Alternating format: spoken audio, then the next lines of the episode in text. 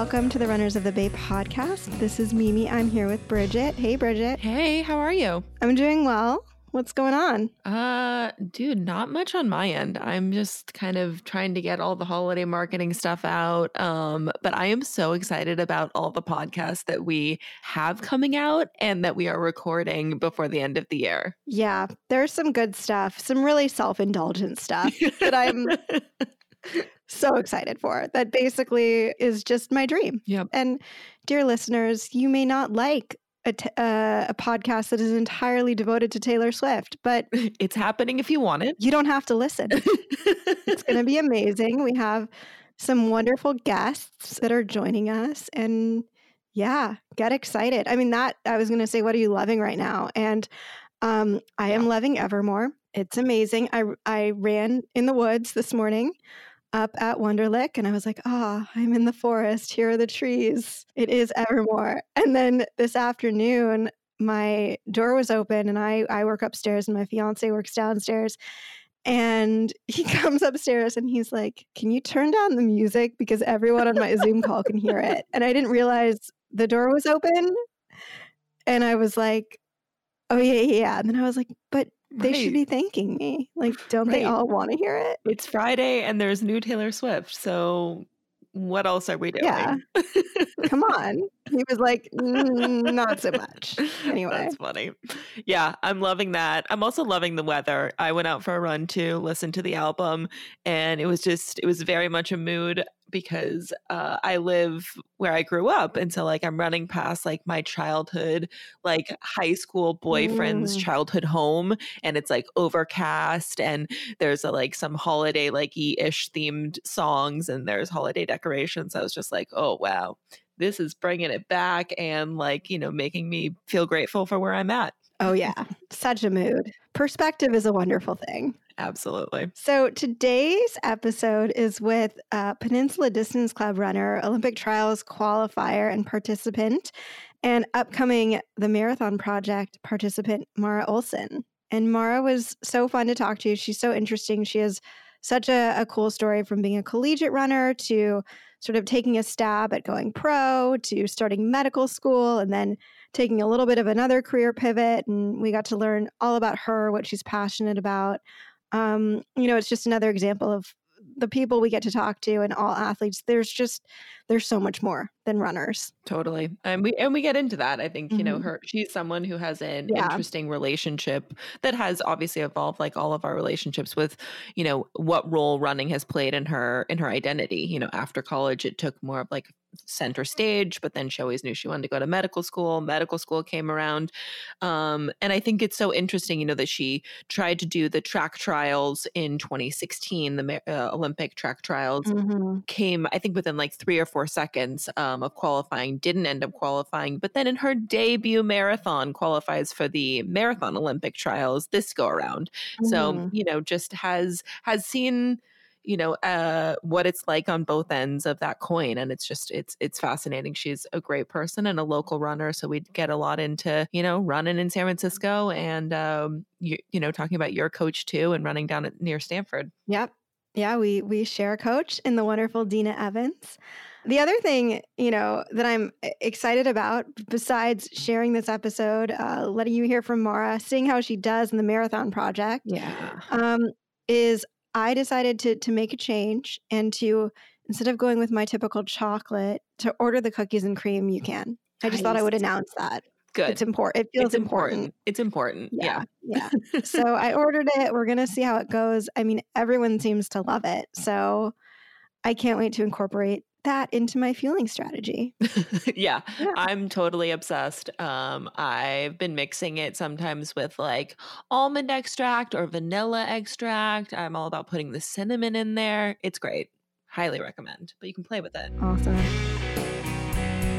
So make sure that you go to ucan.co slash discount slash ROTB for 15% off. Try new things. They have wonderful, amazing products that will keep your tummy happy and will help you run stronger and better and happier. So with that, enjoy this episode with Mara Olson.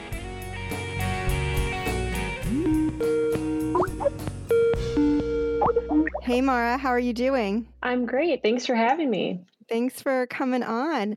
Um, so one of the ways we like to get started is just, you know, tell us how your day went today. Um, what did it look like for you? Oh, that's a great way to start. Um, so I recently started a job at a company called Carbon Health, which is a healthcare technology startup here in the Bay Area. And this is my fourth day. And so my day consisted of just endless Zoom meetings, meeting lots of new people, being overwhelmed by all kinds of asks I don't yet know how to do. But it's been really exciting. So a busy but a good day. Did you go for a run today? Oh yes, that's how I started the day. Um, but I like to run in the morning when I can. Um, so I did uh, just a little over 10 miles this morning and then hopped on Zoom. What is it like to start a job right right now? Like with every eh, they I'm assuming they're yeah. all remote. Like what was that like? Yeah, no, and I think I'm in decent company in that, you know, everything is changing. There's no such thing as consistency or stability anymore. Um, this is actually kind of my first quote unquote real job. Um, I just was in medical school for the past many years. Before that, was running professionally and working part time, and then before that, I was in college. Um, and so, the whole interview process was new to me. The whole, you know, networking on LinkedIn was new to me. And I'm grateful that that process is over now and I get to just move forward with the job part. Yeah. So where I work at Stanford, we have brought on a lot of new hires over the pandemic and I I just have so much empathy for them of how challenging it is to to get to know people and in such like a complex system yeah uh, something you know at the hospital system at stanford it's like how do you it's hard to navigate that in person how do you navigate that over zoom so yeah i think anyone that starts a new job right now like you know deserves I don't know, a startup bonus or something. Oh, yeah, actually, that's a great idea. Yeah, yeah. My employers know that. Okay. Um, no, yeah, it, it was kind of anticlimactic, you know, to mm. just like, I mean, my laptop came in the mail and then I set it up in my little corner of the apartment that I share. And that was it. And now it's just putting faces to names. And sadly, that's all you get is a face and a yeah. name.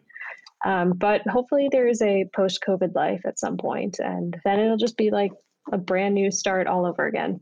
Mm-hmm. What yeah. does the company do, and what are what's your role? It's a great question. So the company is called Carbon Health. Um, it's a technology based healthcare company that initially was providing primary care and urgent care and telemedicine all through an app.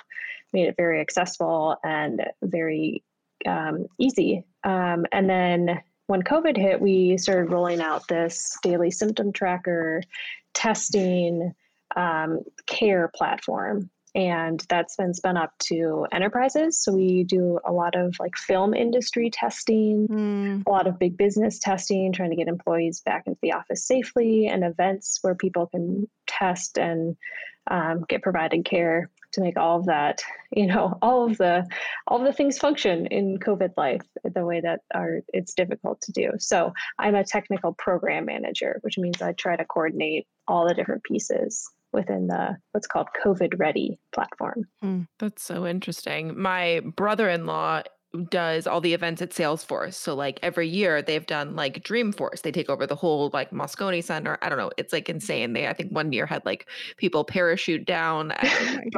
It, yeah, they do take over the city. Right. I will say completely. And so then this year rolls around and this like you know this signature event that is kind of the primary thing that they spend mm-hmm. all their budget on they were like oh my gosh what do we do and so he had to you know completely transform to like this hybrid almost like hiring like movie people to make the whole thing like a virtual immersive experience um but for the past few days he's been they've had all of these people like on a set and it's yeah. been so incredible hearing like how how you do that now you know how like right the vans and how like protected and like in a bubble people are, all the different types of testing. I didn't know they were doing like o- oxygen level testing in addition to the temperature checks and the rapid testing. I mean, it's it's a whole thing, and it's uh, you know, all in all, it's like going to be more expensive than in. I don't event. doubt it.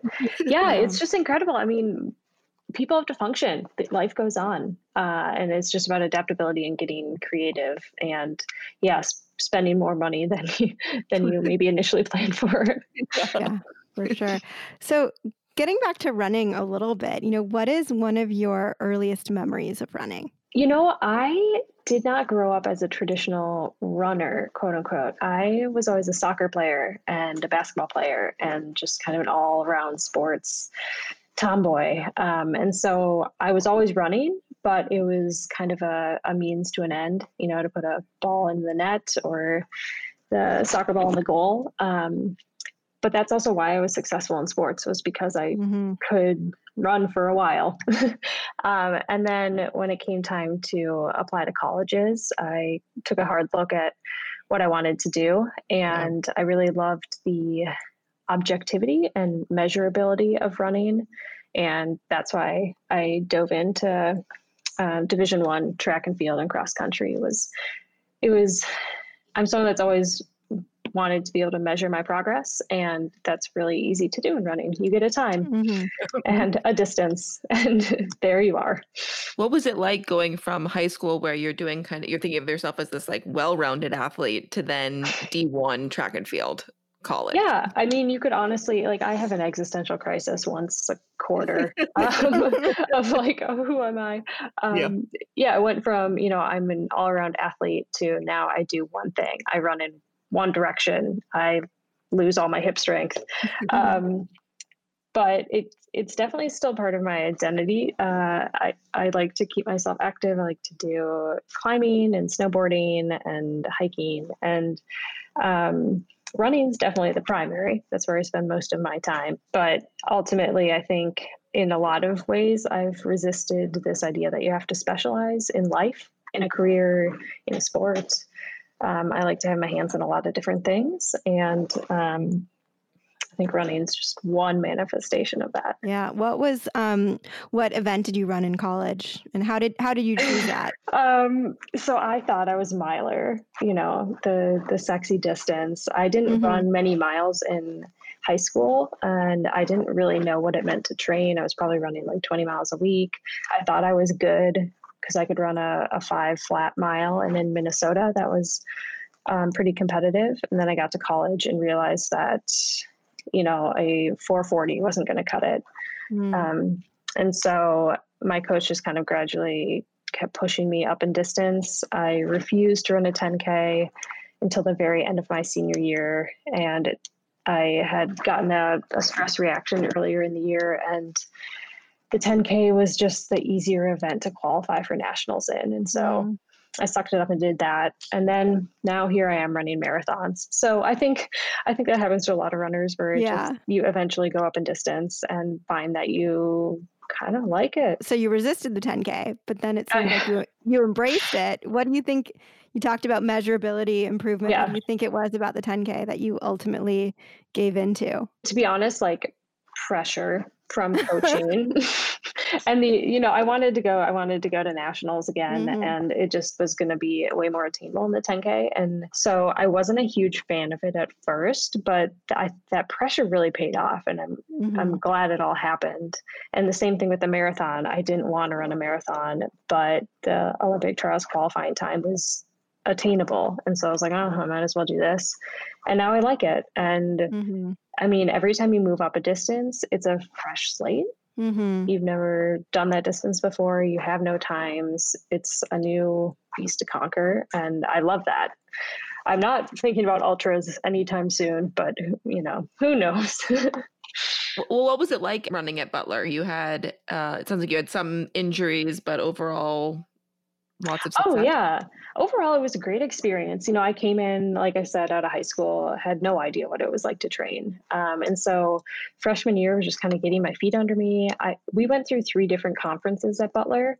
And each conference we moved up in a competitive level. So we started mm-hmm. out in the Horizon League. And so each time I could kind of be the right size fish in the right size pond where there was mm-hmm. lots of people to push me, but I could also feel successful um, and so we went to the A10 then, and then ultimately to the Big East. And so it was kind of cool to have our athletic department progressing in line with me. Like it felt like ah. a parallel growth. Mm-hmm. Um, and so that was really neat. And I actually had very few injuries until that one stress reaction um, right before I went to indoor nationals in the 5K and 3K my senior year.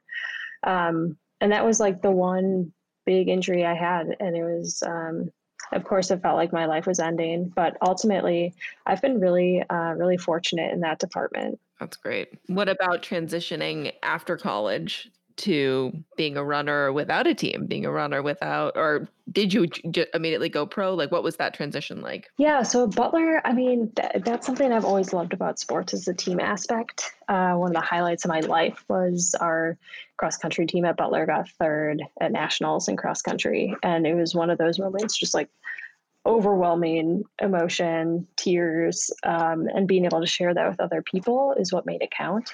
And then transitioning out of college, I knew I wanted to go to med school, but I also didn't feel like I had reached my potential in running. And naively, I thought I could take one year out of college and achieve all of my running potential and all of my success, and then move on with my life thereafter.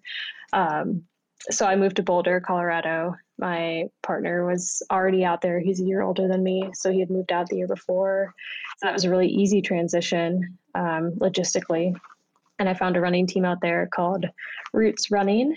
Um, I was the first athlete coached by Richard Hansen out there. Um, his now wife, Aaliyah Gray, uh, was being coached by Joe V. Hill. And so it was just us two girls at the start. And then Noah Droddy came along and joined. And uh, Willie Milam came a little bit later. And we've had people move in and out. And um, it was really, like, really kind of a eclectic, cool group of people that all really loved running, but also were all really well rounded as well, lots of different interests. And so I'm really glad I joined a team. Um, running solo is really hard. It's really hard to find mm-hmm. motivation. And I did not achieve all of my running dreams in one year. um, but I did I did stay two years in Boulder. I was able to defer med school for a year, which was such a gift. Um, so I spent two years in Boulder training, and my first year out of out of college was I think, like most first year out of college runners, was hard. I was I was still like a I did solid in my races, but it's that, you know, who am I? What do I want to do with my life? I think I'm an adult, but I'm actually not. I want to be independent, but I also want someone to tell me exactly what to do. um, and so being in the Boulder oh. bubble was actually a really great way to transition. And I felt like I had, you know, um, some protection around me while I grew up, and then moved to the Bay Area after those two years. My second year was much more successful. I did very well, got a lot of PRs, felt really good about it, and then moved to the Bay Area. What were you training for in this post college? Was it all about track 10Ks or are you starting to dabble in the marathon? I was new to the roads. I did my 1st mm-hmm. road race was the 5K USATF Championships in the fall of 20 it was 2015. Um, and then so I spent the fall season doing roads, and that I mean it's it's a di- entirely different type of racing, which I've come to prefer.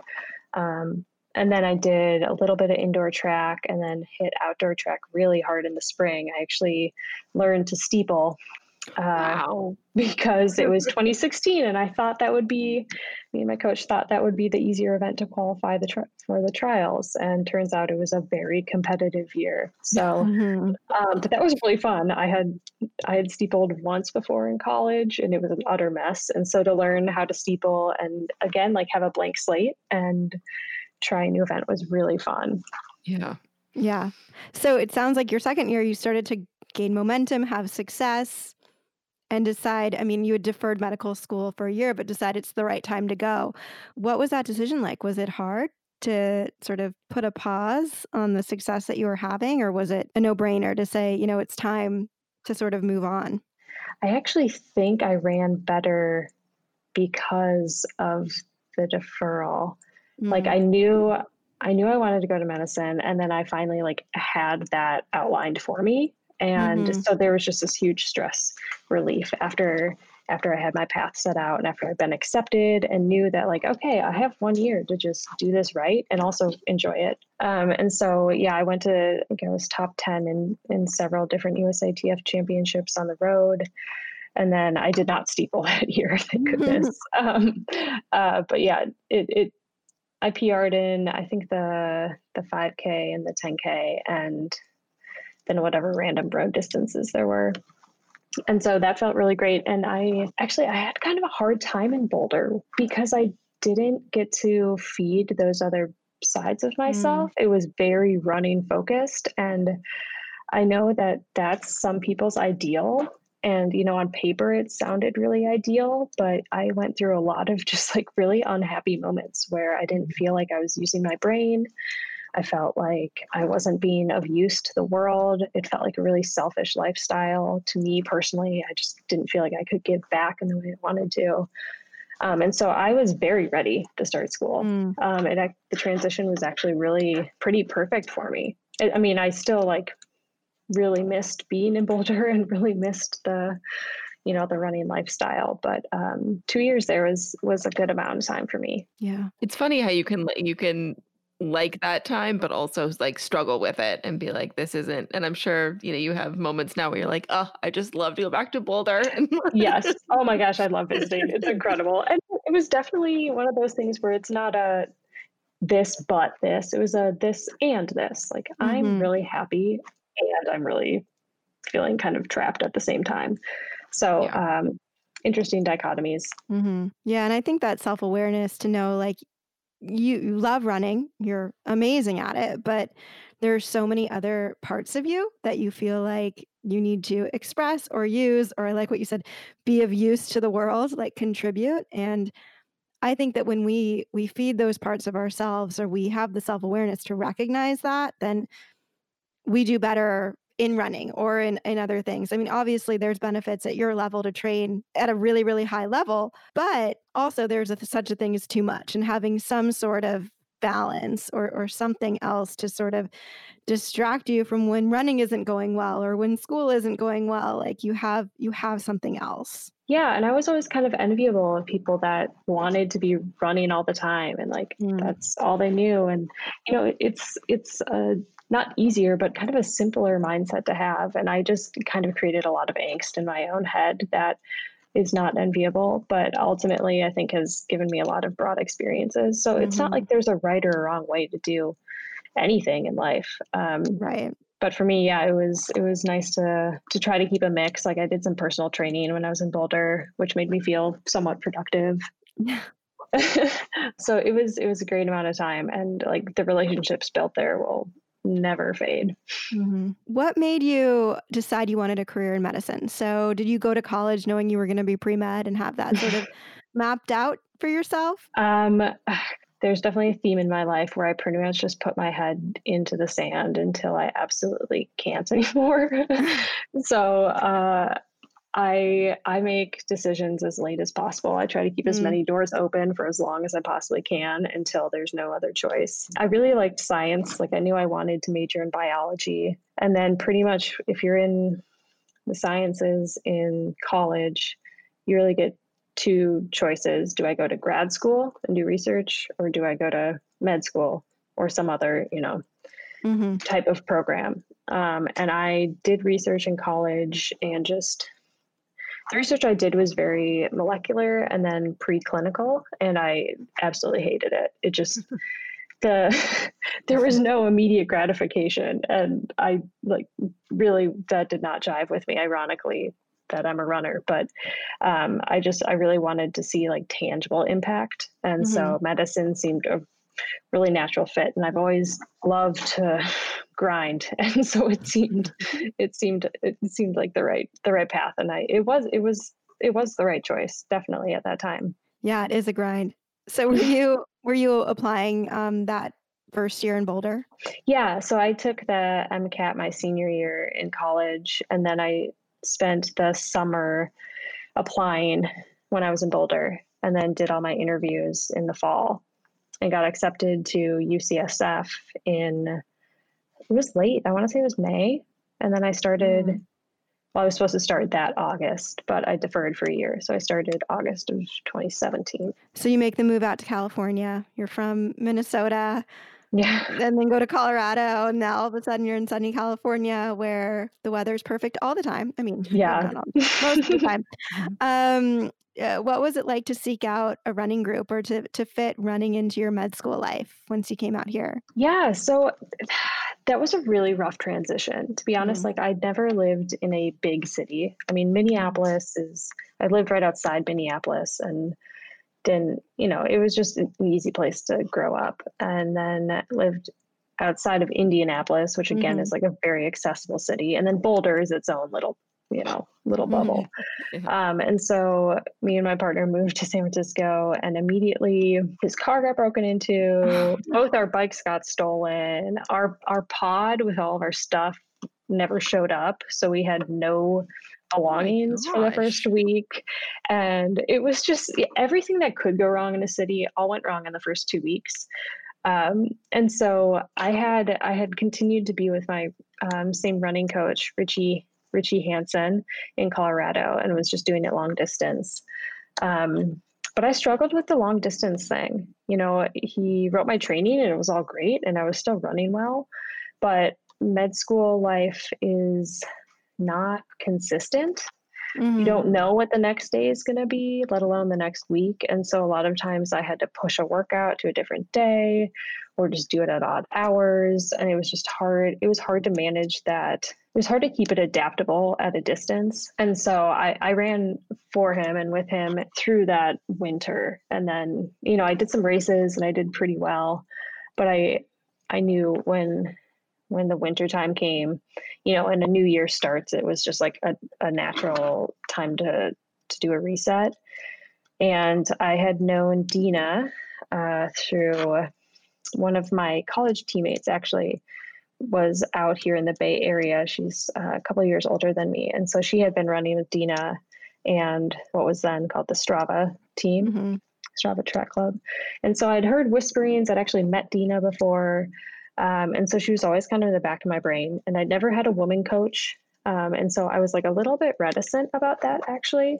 Mm-hmm. Um, but it it was it was such a good choice. Not that Richie was, you know, a poor fit. It just it, it was so nice to have a female in the Bay Area. And um, so I transitioned over to her in a, a year after I got actually to the Bay Area um, I had tried to train myself through a marathon build up, and that did not go well. So that's when I was officially like, okay, Dena, mm-hmm. I need help. yeah. What was the hesitation for a female coach? I think honestly, it was just the pattern. Like I'd had all of my soccer coaches had been men, all of my track coaches had been men from high school up through post collegiate. And I just personally am someone that likes really blunt feedback. Um, yeah.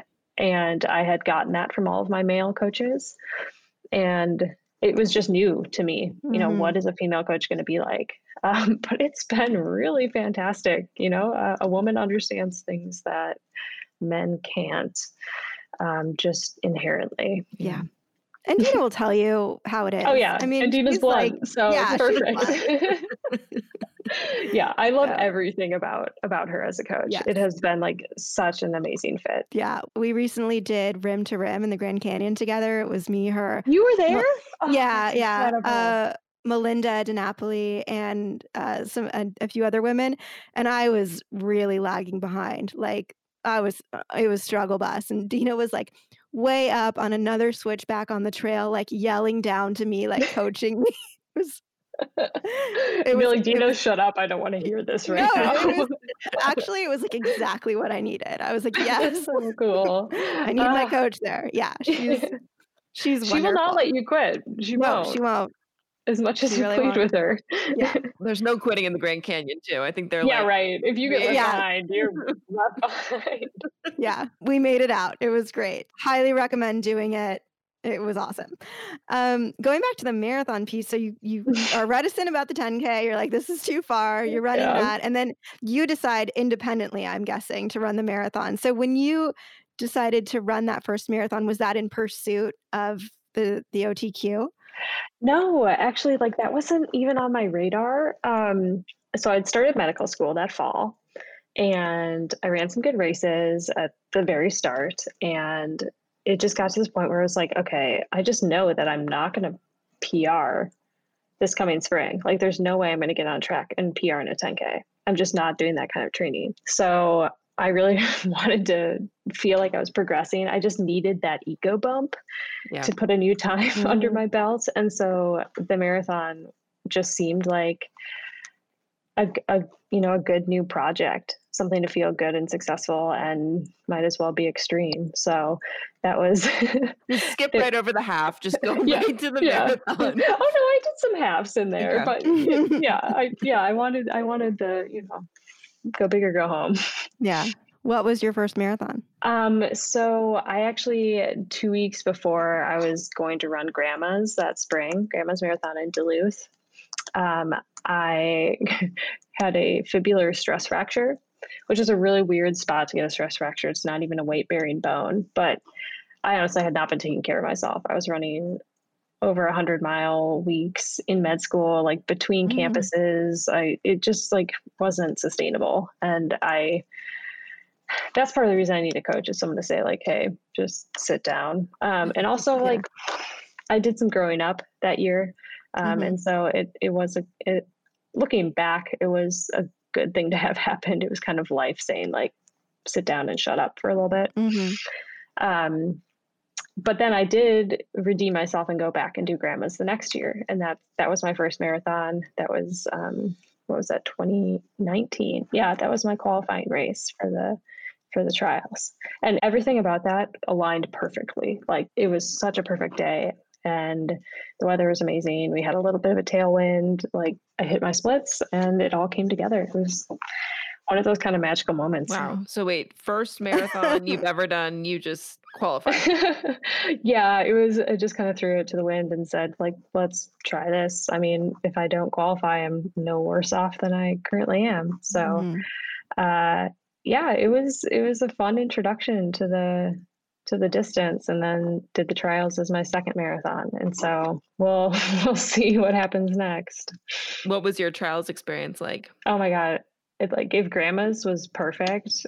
The trials was heaven. I I don't know how. I had gotten so sick that that winter right before the trials. Like didn't start training until early mid January because I'd been just so sick. And so that lowered my expectations, which I think helped me. Um, and my buildup was pretty short. It was like eight or nine weeks. And I think mm-hmm. that helped me. Um, I think I was just peaking at the right times. I wasn't in school at the time. I was doing research that year. And so the, the schedule was a little bit less grueling. And uh, everything at the trials was just like unprecedented. I mean, there were so mm-hmm. many people. The energy was insane. And Atlanta Track Club ran it.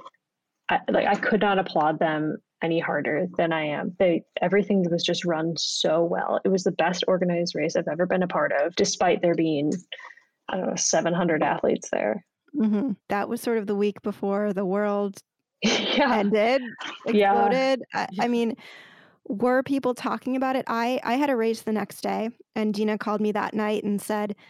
Hey, or called me Saturday night after the trials and said, Hey, like you just need to give it everything because I was supposed to. It was my tune up for Boston, and she was like, "Boston's not going to happen." And and people were already. It sounded like people were already talking about it at the trials. So, were people yeah. thinking about it, or was everyone just more focused on the amazing yeah. day that happened? That's a great question, and I'm I'm glad Dena had that foresight to warn you because it was not on. I mean, it was definitely a topic of conversation, but more in that kind of like, haha, COVID, thing.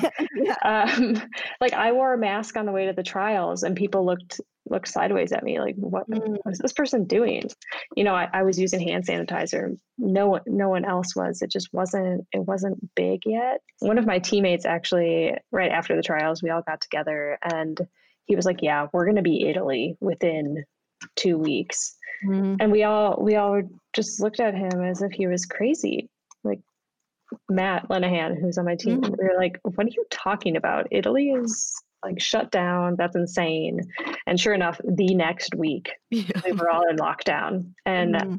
I think everyone was taken aback by how quickly things moved and how fast and how bad things got. Mm-hmm. So there's definitely some higher power working its magic to to allow us to run that race with that many people that smoothly right before this chaos yeah. happened. Yeah. Yeah. The fact that it wasn't like a spreader event or like yeah. there just seemed to be like no cases that stemmed yeah. from it as far as we all know, as far as I know, um, just yeah. seems wild now in hindsight because we know it was it was here and that it it's highly contagious and that seems like oh planes and hotels and press conferences and people screaming at each other. You're like oh no yes, respiratory droplets sweating, like, sharing beers afterwards.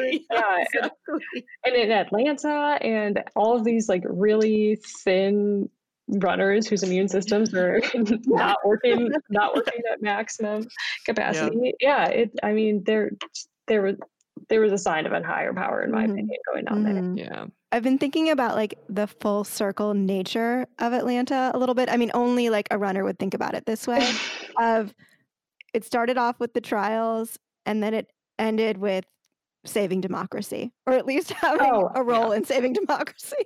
Yeah. Atlanta, thank you. Shout out. Yeah. Thank you, yeah. Atlanta. Yeah. Thank you, we Atlanta. You. Yeah, party in Atlanta when all of this is over. Just go yeah. and like boost the economy there and be like, yeah, we need to give them back something. I wish we could move there now and be three more voters. Anyway. Yeah. right. Yeah. I wouldn't mind the warmth either. I think yeah. that I'd be okay with that. Yeah. Yeah. How do you do with so like I I mean going to the trials, that whole experience, you know, Mimi and I were totally captivated, but we're watching this from, you know, Instagram lives and hearing stories and watching the coverage. Um, and there was a ton of it. I mean, it was get it was in the New York Times. It was everywhere. It just felt like, especially for like women, OT, the the women who qualified for the trials, they it just felt like that was yeah. something that went so far outside of just like the running bubble. Are you like, how do you handle that like did that feel like pressure? How do you kind of handle being there being at the center of it um the pressure that you put on yourself to compete and then just what it uh, what it feels like like external pressure? Yeah running doesn't traditionally get a ton of attention in the united states it's just not how how it's worked here. Um but the olympic trials did especially in the women's mm-hmm. side. I mean what a epic year um, yeah. which was really cool. Like I think it was really good for the event. But yeah, leading up to it, it's kind of like, all right, no one look at me, um, but everyone's going to be looking. Um, you know, I this is gonna sound horrible, but I've done so many races that I'm kind of like desensitized to the lead up. Actually, I really mm-hmm. kind of grieve that process because I don't get very nervous anymore. Mm-hmm. And I have to really like dig deep into my soul to to find kind of the the gravity of certain situations.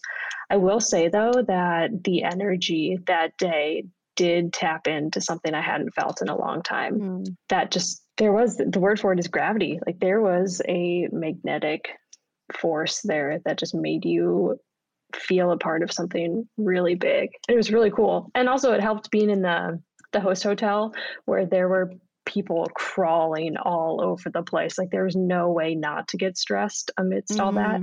Just like the, the stress of chaos. Um, and so it, it was all really well run, but also the energy that that was created and the fans and everything. I will say, like, it was scary. The first mile of that race was mm-hmm. terrifying. Mm-hmm. Um, you know the the stampede at the start because everyone's going yeah. about the same pace you know, it's not, it didn't thin out for a long time. And it was pretty much, all right, if you stay on your feet right now, that's a success. Um, yeah. So yeah, that was, it was scary. It was definitely a mix of terror and excitement. Yeah, I think Kaitlin Goodman, who at one point ran on the Strava Peninsula Distance Club, she took a huge fall and was like mm-hmm. ran the rest of the race just like with a bloody yeah. face.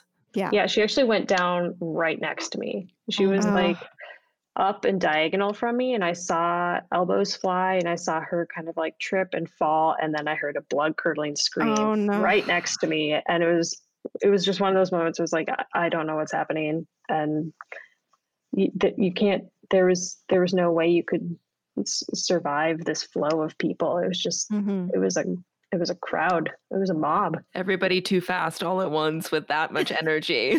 yeah, yeah, and a lot of elbows flying. Yeah, gangly, gangly knees everywhere. yeah. It was amazing to watch. I mean, I even afterwards I would go back and, and watch and just get emotional every time. Um, yeah, and there's so many moments yeah. people uh, too. Although the coverage was pretty terrible. I mean, they oh. they they were showing like they weren't even it wasn't even the end of the men's race like they had already finished and they were i don't know like walking around in the finish area and they didn't show like when Aliphine and molly like broke off from the pack and you're just like oh okay that what, happened what happened yeah i mean i'm so i'm yeah. so impressed and like grateful that you guys watched it's not it's not oh, the most yeah. thrilling of events you know it's a two and a half three hour process that's not all that thrilling at most points in it I think it is. I love it. I love watching. We're thrilled by it. Yeah. I'm like, my boyfriend watches like six hours of golf every day. I'm like, that's boring. Um, I mean, it's and it's crazy to think that that was really the last in person big experience, and we don't we don't know when it's when it's coming back. But but actually, you we do know when you're racing next. So this is a good yeah. transition into your next marathon. You want to tell us a little bit about that? Yeah, marathon number three is coming up December 20th. Uh, the marathon project, which is being put on by the the Hoka Club out in Flagstaff, they've done a a great job. Ben Rosario's, you know, getting all the logistics together. It's a field of 50 women, 50 men, and it's a U-shaped horseshoe shaped course. It's just gonna be a bunch of laps back and forth, and it's right outside Phoenix. And I think it'll be quite an experience. It's gonna be, I don't think it could be more polar opposite to the trials. Mm-hmm. I don't think there will be many spectators. I think it'll be pretty quiet and um, but that's okay. I mean, what a cool experience to be to be a part of, you know, a COVID race. Yeah. I mean, it's a stacked field. Yeah. Oh, yeah. I'm intimidated. Definitely. that list is so impressive. Um, do you have any any goals or expectations going in? Yeah, you know, I I was actually really tempted to just not do it. Like mm. I was I was in this kind of weird transition between withdrawing from medical school and starting a job and just things felt really chaotic and um, up in the air. And so the idea of racing weirdly actually did not sound good, but Dena really encouraged me to. And then when I found out I was accepted, it was kind of this like, there's no way I'm not doing this. Mm-hmm. And yeah, I haven't raced since the trials. it will have been almost almost a year at that point when I do race, you know, 10 months. And so that's going to be it's going to be interesting for sure mm-hmm. to have a rust mm-hmm. buster be this big event. And I definitely have goals. I just don't know. Like, it's kind of hard to know context wise if they're reasonable or not. You know, I would love to PR. Mm-hmm. I don't know if that happening three marathons in a row is reasonable. Um, I don't know what the conditions are going to be like. So much of it depends on so many different factors. Um, mostly, I just want to go out and feel competitive and feel that excitement of racing again because it's been so long. It's been a long kind of slog of a lot of solo running and a lot of it really non inspiring. Mm-hmm. Are they going to have pacers for different groups or like how are they uh, managing the logistics of it? I really think they're trying to limit the number of people there as much as possible. Mm-hmm. We have to get two, we have to have two negative COVID tests within th- three days of going, I think. Um, you're really encouraged not to bring any spectators or like any significant others. Um, we're trying to isolate as much as possible in the same hotel. Um, and so it's, um, yeah, I think the energy level is going to be a little bit different. Mm-hmm. And so mm-hmm. I don't think they're having rabbits, as far as I know. That that could change. Um, and also the the window of talent is a little bit narrower than I think a lot of races. You know, there's only 50 women in it. Mm-hmm. And uh, I'm fully preparing myself mentally to be running a lot of it alone. I think um, because there's only 50 women, uh, the likelihood of like there being a, a group of people is a lot smaller. But it's going to be interesting. And I don't know how we'll work with the men if we'll be overlapping mm-hmm. and all starting at the same time. Oh, yeah. Uh, and the loops aren't too big. I think it's only like 2.7 miles across or something. Oh, wow.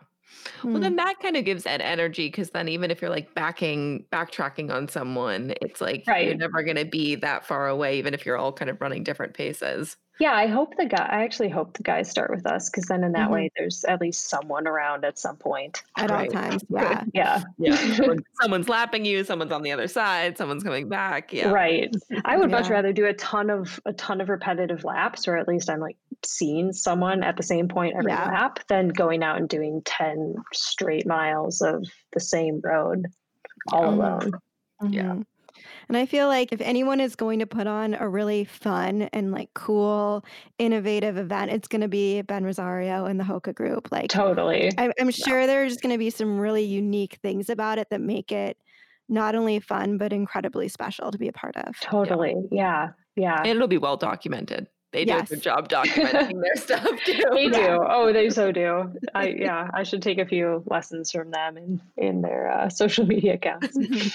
so just switching gears a little bit, something I really am interested in. I think you you co-founded or founded rather. I don't know why I always go say co-found. You founded a company uh, or an organization called Period, right? Um, yes. Yeah. That, and you know, we've talked on this podcast and we've about the importance of getting your period and um, you know bone health and the importance of that in young girls also in women um, also for for men and boys like everything that comes along with with being a healthy runner and really taking care of yourself. We've had uh, dr emily kraus on on the mm. show to talk more about that. She's fabulous. I'd love to dig in a little bit more with you on that. I think what you're doing is incredible and just want to hear like what inspired you to do that and what has the response been like and, and where is that at yeah thanks for asking about that and honestly like i've kept myself pretty behind the scenes in this project because I, I, haven't know, wanted to I'm be like, i think i haven't you. wanted to be the face of anything it is me yes um, yeah so i mean all throughout college post college in med school it was just like i kept seeing this pattern that first of all it's not talked about and second of all, it's just expected that women lose their periods when they train really hard. And that's very common. And I actually, in, in high school, remember during basketball season being like kind of frustrated with myself because I would be regular. And it just in my head was like, oh, shoot, I'm not training hard enough. Or like basketball season is a time when I'm quote unquote out of shape, even though I was extremely fit, just different muscles. You know, it was a very fast twitch uh, non-endurance focused um, sport. And then I'd get really proud during track season when I would lose a period every once in a while and be like, all right, success. Like I'm an endurance runner. Like this is this is a good thing. Um, and then especially starting med school, uh, it wasn't even really taught. It was kind of just mm. this like glanced over, like, oh yeah, if a really thin woman comes into the office and doesn't have her period, it's probably because like she's not eating enough or like she runs too much. And your advice should be like, oh, don't run as much or like don't train as hard if you're a gymnast or just eat more, things like that. And it really frustrated me. And it made me wonder, like, wait, it was almost the assumption in when we were taught in med- medical school training that if someone is an athlete, they lose their period. Whereas that mm-hmm. wasn't, I knew it was common, but I kind of wanted to challenge that assumption that was being made. Mm-hmm. And so I did this very informal poll survey of some of the women I knew from competing and from college. And um, I think I got like 30 or 40 just competitive athletes that I knew and found out that over 60% of them had very regular periods, mm. which, based on my assumptions, was a lot higher. I was like, oh, okay. So you don't have to lose a period to be successful. In fact, most women don't. But there was still a very high number. And um, it just made me wonder why. Mm-hmm. And so I just started personally doing the research because I didn't know anyone that had the answers and I wanted to find out for myself. And so something that UCSF taught me really well was how to find things out for myself. Mm. Um, so I just read a lot of primary literature. I met with Dr. Emily Kraus. We went mm-hmm. to Verve down in Palo Alto to have coffee. Mm-hmm. I met with um, Dr. Clyde Wilson to talk about sports yep. nutrition. Um, Dr. Cobb, who does um, like more sports physiology at Stanford. Um, it's a couple other like sports scientists and bone health experts and, and such. And pretty much found that there's really one pattern that determines whether you have your period or not if you're an athlete. And that's just energy balance. Mm-hmm. Are you are you balancing your output with your input? And a lot of that's not just like the it, it's not necessarily the number of calories you eat and you don't have to have an eating disorder you know it there's it's just a simple in and out and a lot of that can depend on timing it can depend on types of food um, and so there's just a lot more nuances that are involved but also is way like less complex than i anticipated mm. and i just there was so much information that i didn't know even as a med student that I just wanted to help other people understand and try to just kind of provide more of like a reliable source for people. So I'm not trying to change behavior. I'm not trying to force any kind of actions upon anyone. I just kind of started this more educational campaign and I called it period. That was actually my boyfriend's idea. and um, like there is merchandise you can buy, but that was never the point. It was more just kind of a marketing ploy. Mm-hmm. Um, and so I created a website, I have an Instagram, um, and I just try to like condense all of this heavy science into very mm-hmm. digestible mm-hmm. pieces that can be actionable if you want to. But, you know, it's, um, I think there is a, a, culture in running that just, um, I would love to see change, uh, but don't anticipate to to be able to enact that myself. Well, I think you're a part of it. You're you certainly are are helping, and I think you know I what you so. said. Yeah, about just even talking about it, right? Like, yeah, it's a like, taboo. Oh, I like with my partner. It's like, well, oh, I'm you know I have such bad cramps because I have my period, and it's like. Do, should I talk about that? Should I say that? Yeah. And then it's like, well, yeah. of course, like it's it's a natural thing that happens every month. There yeah. are side side effects. I don't know symptoms. Um, and it, it's part of it's like we spend so much of our lives if we're getting our period, if we're fortunate enough to have a regular period on our period, we should yeah. talk about it exactly um, and destigmatizing it as an athlete of it's not a sign of of success if you lose your period. Actually, it's a sign that something's wrong. You need to take mm-hmm. a step mm-hmm. back. And to your point, doesn't mean that you have an eating disorder. It doesn't mean that you know it's it's uh that it's irreversible it just means you know you need to pay a little bit more attention to ensure that you're healthy and strong and able to be your best runner self i could not have said that any better you're absolutely right and and girl who doesn't want to talk about their cramps or like complain about yeah. their you know it's just I mean, it, it yeah. should we all do kind of want to talk about it but there's a stigma and there's a it's just always been hush hush and that's just the way it is but i i do want to create more conversation and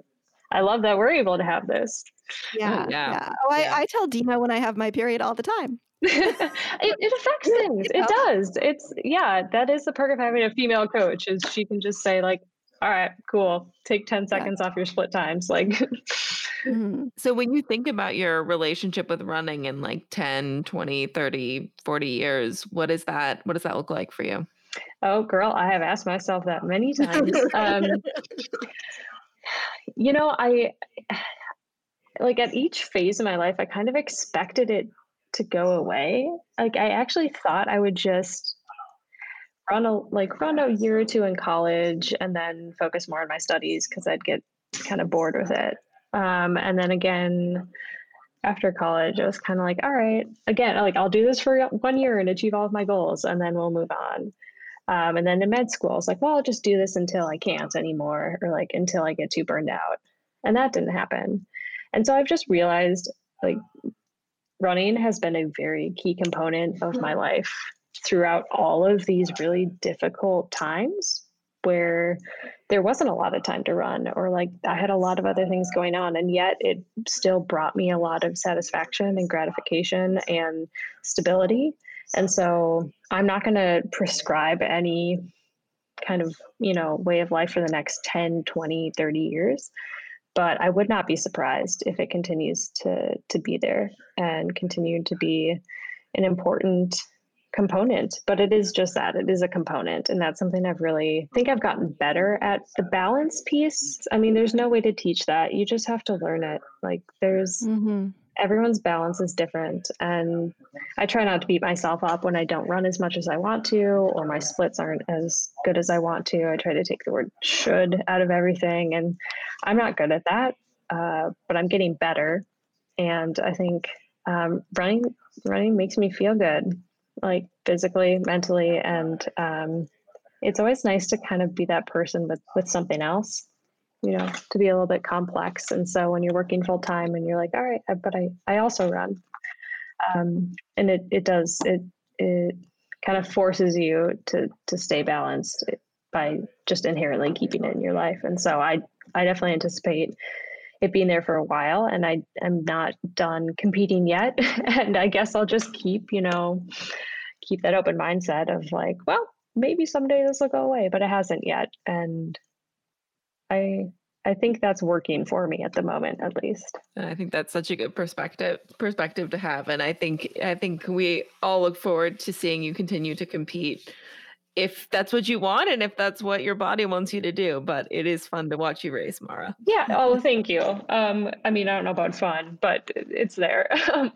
and i it's i mean i'm sure you guys have also faced it like how do we create balance it's yeah. it's hard yeah.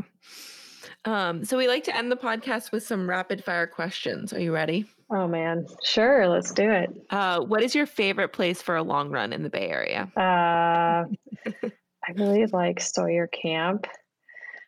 Yeah. Mm-hmm. Yeah. I don't know about long, long runs though, because it gets pretty hilly on that other yeah. side of it. Yeah. we want to start. We want to get um another water fountain too. Sawyer needs oh like at least one more water. At least one more. Yes. I mean, yeah. there's not one at the start. No. Right. You have to go up the hill. So annoying. And it's along the reservoir. Come on, give us that water. it's all right there, just staring you in the face. Yeah, Sawyer reminds me a lot of Minnesota, actually. So I think that's why I like it. Mm. Okay, now I want to go to Minnesota. Um, uh, what's your race day breakfast? Let's say for a marathon. Oh, I'm definitely a, a, toast and peanut butter and banana person. I feel like there's there's kind of two camps, either oatmeal or toast, and I'm on the toast side. what are your race day shoes? Oh, I think I'll be wearing the Alpha Flies. Okay. Wait, I wore those to the trials, and I'm they were great. Wow. So you just you got them that day? Yeah. You have, okay, you got them, and you were like, "We're doing it." Well, see, I had gotten the next percents like from Dena's friend, and I hadn't worn those those before. From me. Was that you? So those no. were from me. oh my gosh! Shout out to you. Was yeah, that, you were going. Yeah. You had saved my life, and then all of a sudden we yeah. got the alpha flies, and I was like, "Well, I was going to wear shoes I hadn't worn before, anyways, so I might as well wear the other ones." Oh. Dena was like, What size shoe do you wear? And I was like, Well, in next percents, I'm an eight and a half. And she was like, Give me those. You're obsessed with shoes. Do you have an extra pair? And I was like, Yes, take my shoes, please. What a small world. I had worn them like once for the Chicago Marathon. Oh anyway. my God. Well, I have to say, you like solved a huge stress for me in that lead up because I could not find shoes the week before the marathon. It was so funny. Um, okay, so in the spirit of of destigmatizing periods, what is your go to like yeah. remedy when you're having cramps or some kind of like PMS symptom? What do you do? You? Oh. Do you I just fight with my boyfriend. the poor guy. Good. All right.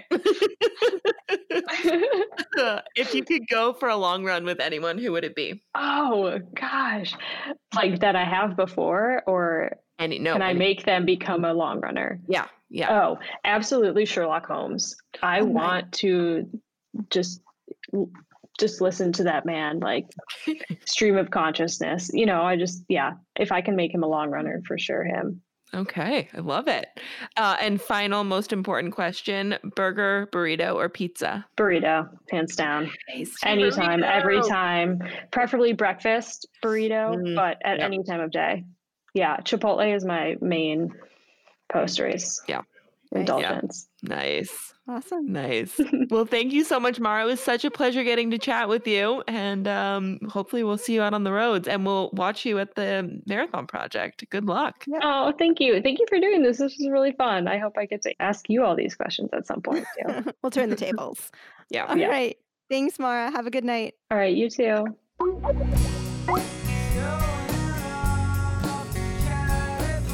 We hope you enjoyed this episode with Mara Olson. You can find Mara on Instagram at mara.olson, on Twitter at Mara Olson, but the O in Olson is actually a zero. So it's at M A R A zero L S O N. As always, you can find us on Instagram and on Twitter at Runners of the Bay send us a message at runnersofthebay at gmail.com. Make sure you subscribe on Apple Podcasts or wherever you get your podcasts, and we would be so grateful if you could leave a rating and review. And we're going to be cheering Mara on in her race at the Marathon Project on Sunday, December 20th. And USATF TV will actually be live streaming that. So you need to go up and sign up for an account at usatf.tv to be able to watch it. It's going to be tons of fun. There's going to be amazing coverage. Des Linden is going to be commentating, and it's just going to be a really fun day for our sport that we're looking forward to.